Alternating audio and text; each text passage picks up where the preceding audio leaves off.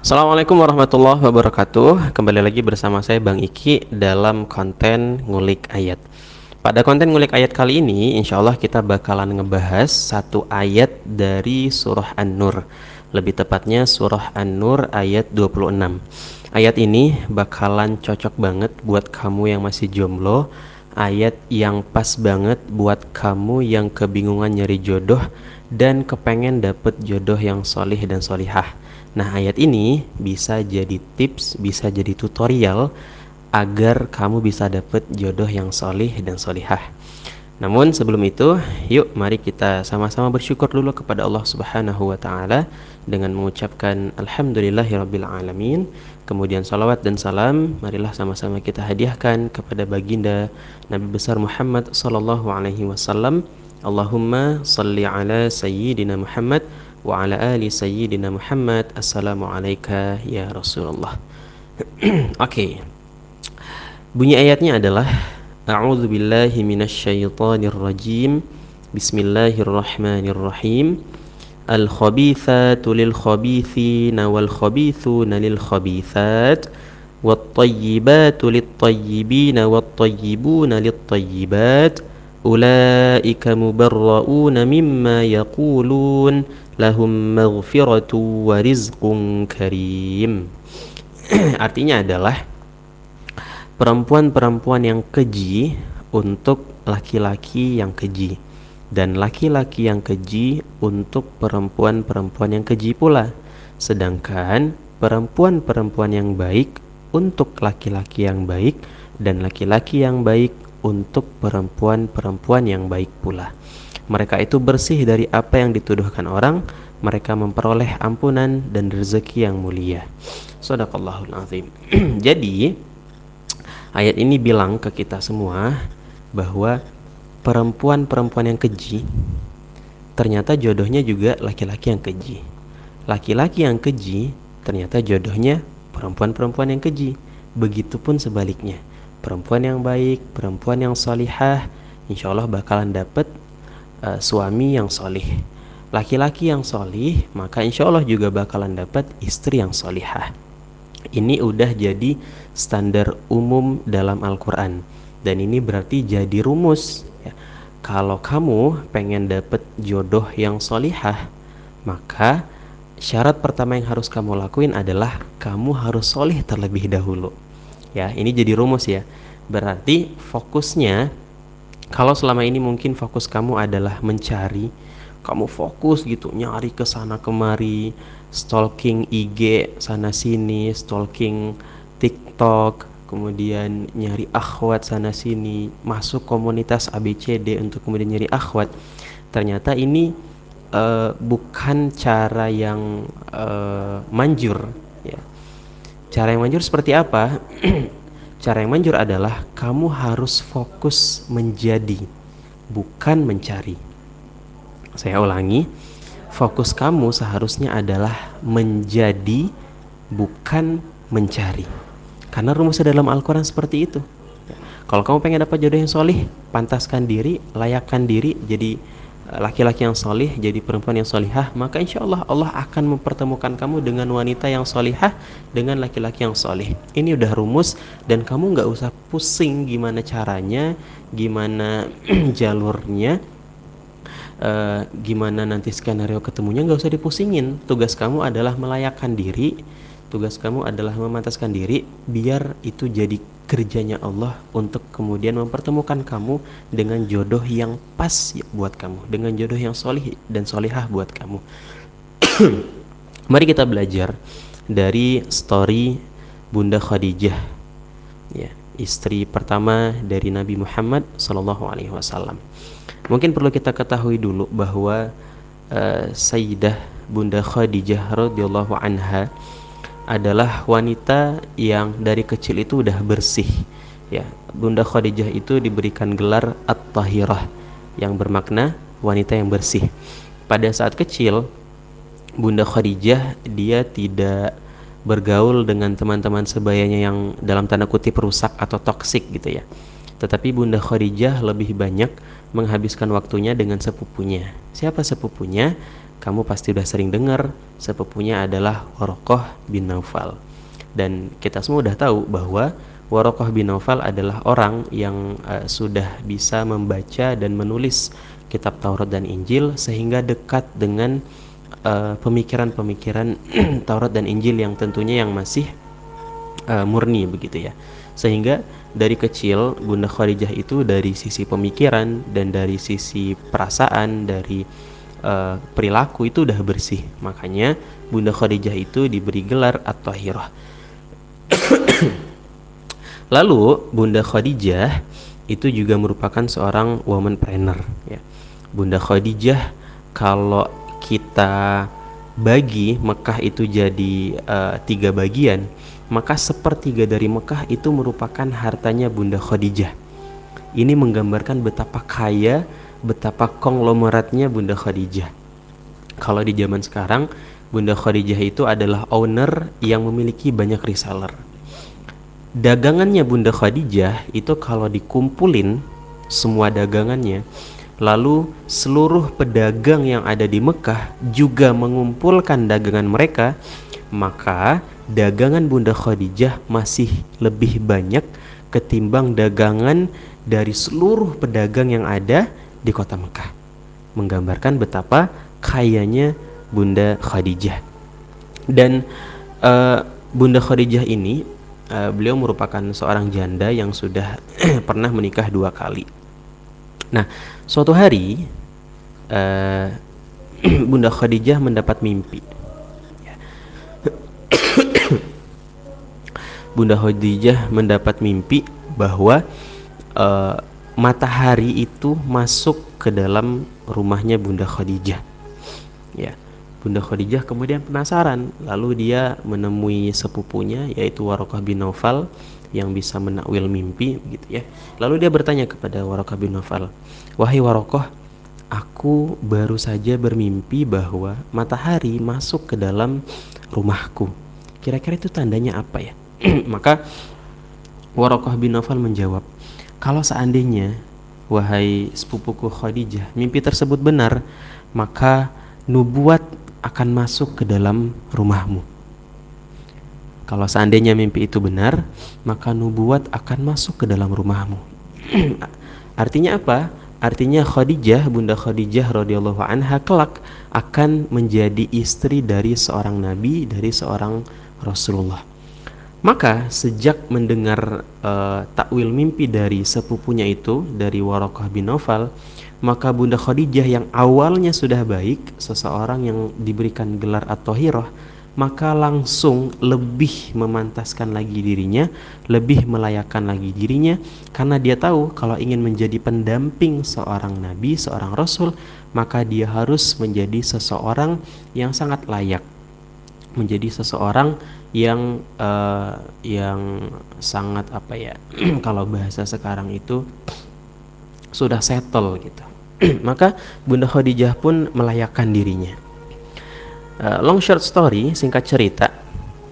Bunda Khadijah ini kan juga sebetulnya pernah dilamar sama Abu Jahal. Tapi karena nggak serak ya Bunda Khadijah nggak terima. Dan uh, Bunda Khadijah nggak serak sama laki-laki mana pun yang ada di Mekah. Sampai pada momen uh, berita tentang Rasulullah SAW sosok yang al-amin sosok yang yang yang dipercaya kebaikannya juga sudah meluas ke mana-mana. Kemudian Bunda Khadijah dapat info tentang Nabi Muhammad SAW dan kebetulan pula Nabi Muhammad SAW uh, mendaftarkan diri jadi resellernya Khadijah. Ya ini untuk menggampangkan aja ya. Jadi Nabi Muhammad SAW jadi resellernya Khadijah. Maka uh, Bunda Khadijah radhiyallahu anha kan sebetulnya banyak ya reseller uh, Bunda Khadijah. Dan setiap reseller itu diberikan pendamping satu atau dua orang untuk menemani mereka berdagang. Karena uh, di zaman dulu mereka dagang tuh luar biasa sampai ke Syam keluar negeri dagangnya. Jadi udah go internasional. Jadi kalau kamu uh, punya bayangan bahwa Arab Saudi itu adalah uh, jahiliyah yang sering kamu dengar adalah orang yang tertinggal, sebetulnya yang dimaksud dengan jahiliyah itu bukannya mereka nggak pinter mereka berdagang kok. Orang berdagang apalagi sampai go internasional pasti matematiknya pinter dan keren. Mereka pun uh, juga berperang. Mereka punya baju besi. Di zaman itu itu adalah teknologi yang yang paling mumpuni, yang paling keren pada saat itu dengan baju besi yang bisa mereka bikin. Kemudian mereka juga pinter syair. Itu butuh ilmu linguistik yang tinggi gitu, ilmu otak kanan atau kecerdasan yang luas. Sehingga yang dimaksud jahiliyah itu bukan mereka nggak ngerti teknologi, bukan mereka bodoh secara matematik, bukan mereka bodoh secara bahasa ataupun linguistik, tetapi yang dimaksud jahiliyah adalah karena mereka sudah tahu Islam adalah agama yang benar karena mereka sudah tahu Islam adalah satu-satunya agama yang benar lalu mereka menolaknya. Itulah kenapa mereka disebut jahiliyah. Oke kembali ke topik. Jadi uh, reseller Bunda Khadijah banyak dan mereka berdagang ke Syam ke luar negeri. Salah satunya Rasulullah SAW nah karena Bunda Khadijah sudah mendengar rumor atau isu atau sudah viral gitu ya info tentang Nabi Muhammad SAW adalah sosok yang al-amin mohon maaf maka Bunda Khadijah uh, meminta salah satu uh, karyawannya yaitu Maisarah untuk kemudian menemani Rasulullah Shallallahu Alaihi Wasallam. Untuk kita ketahui bersama bahwa Maisarah ini sebetulnya adalah laki-laki dan saya pun baru tahu. Saya pikir Maisarah itu perempuan, ternyata Maisarah itu laki-laki. Nah, Maisarah kemudian menemani Rasulullah SAW berdagang. Selama di dalam perjalanan, Maisarah melihat sesuatu yang unik, sesuatu yang tidak pernah dia lihat pada orang lain kecuali pada laki-laki ini, yakni Nabi Muhammad SAW. Apa yang dia lihat? dia melihat uh, dalam perjalanan awan senantiasa menaungi Rasulullah SAW. Uh, bumi Arab itu kan panas ya, terik tetapi awan senantiasa mengikuti Nabi Muhammad SAW. Wah, ini unik nih kok bisa ada orang seperti ini. Itu tanda pertama dari sekian banyak tanda. Kemudian uh, Nabi Muhammad dan Maisarah mampir ke sebuah pohon untuk beristirahat. Lalu Maisarah didatangin oleh seorang rahib. Kemudian rahib tersebut mengatakan kepada Maisarah, "Wahai pemuda, wahai anak muda, ketahuilah bahwa tid, uh, seseorang yang istirahat atau berbaring atau duduk di bawah pohon itu dia kelak akan menjadi rasul. Kata-katanya kurang lebih seperti itu. Tidaklah seseorang yang duduk di bawah pohon itu kecuali kelak dia akan menjadi seorang Rasulullah SAW, seorang nabi gitu. Tanda kedua.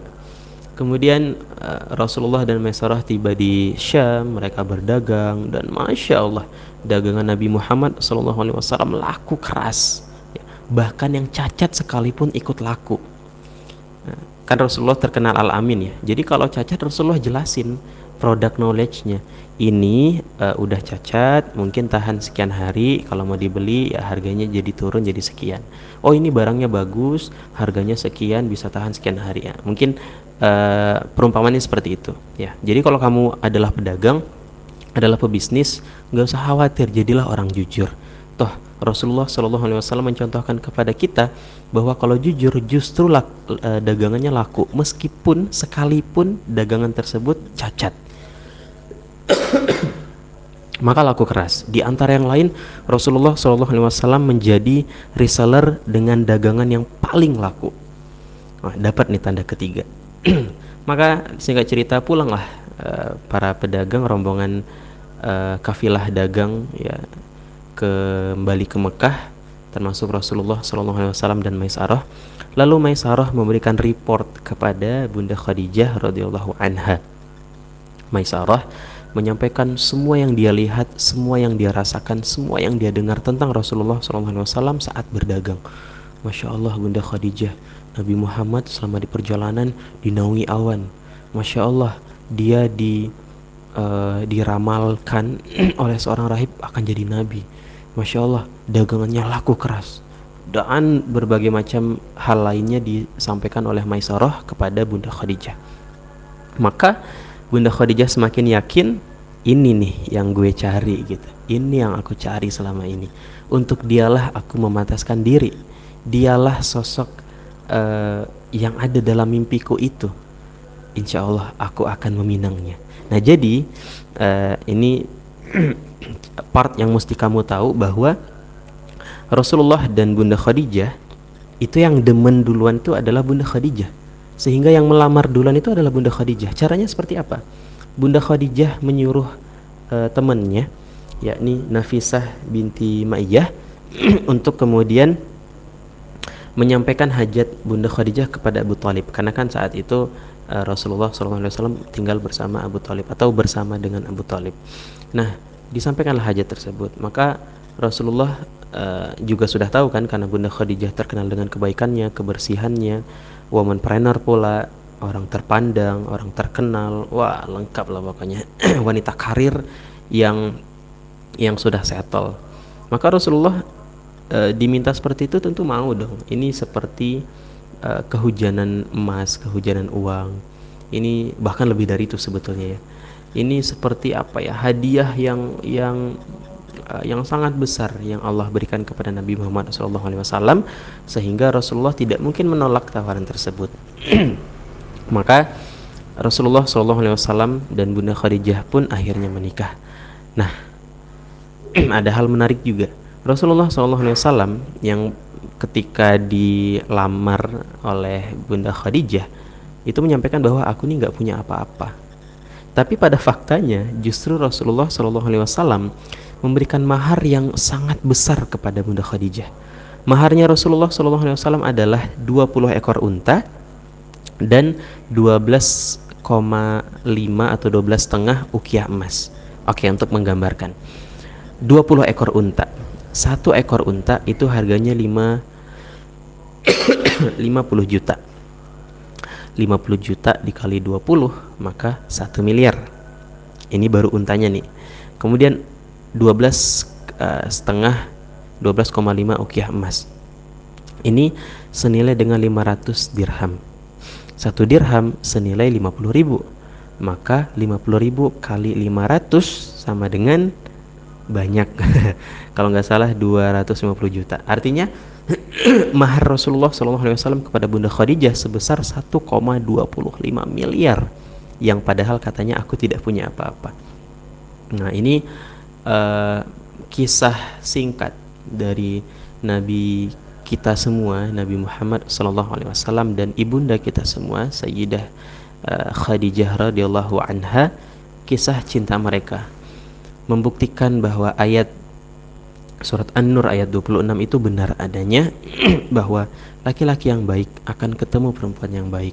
Perempuan yang baik akan ketemu laki-laki yang baik.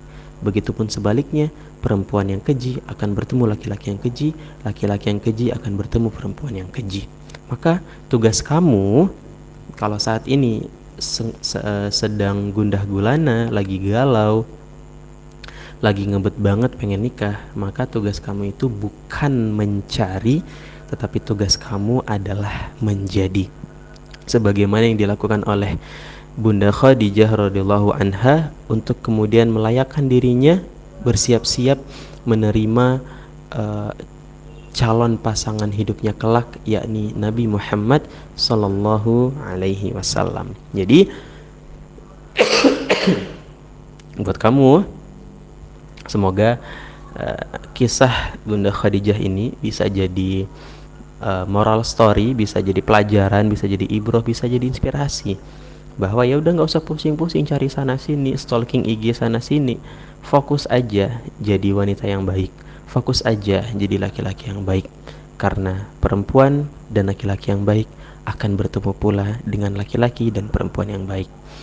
Tapi bang ada kok wanita solihah laki-laki soleh tetapi memiliki istri dan suami yang yang sebaliknya bertolak belakang 180 derajat. Iya itu ada dan itu jadi ujian khusus bagi yang merasakan dan itu hanya satu banding sekian juta bisa dihitung gitu. seperti kisahnya Asia Bunda Asia yang bersuamikan Fir'aun. Seperti kisahnya Nabi Nuh yang memiliki istri yang membangkang kepadanya.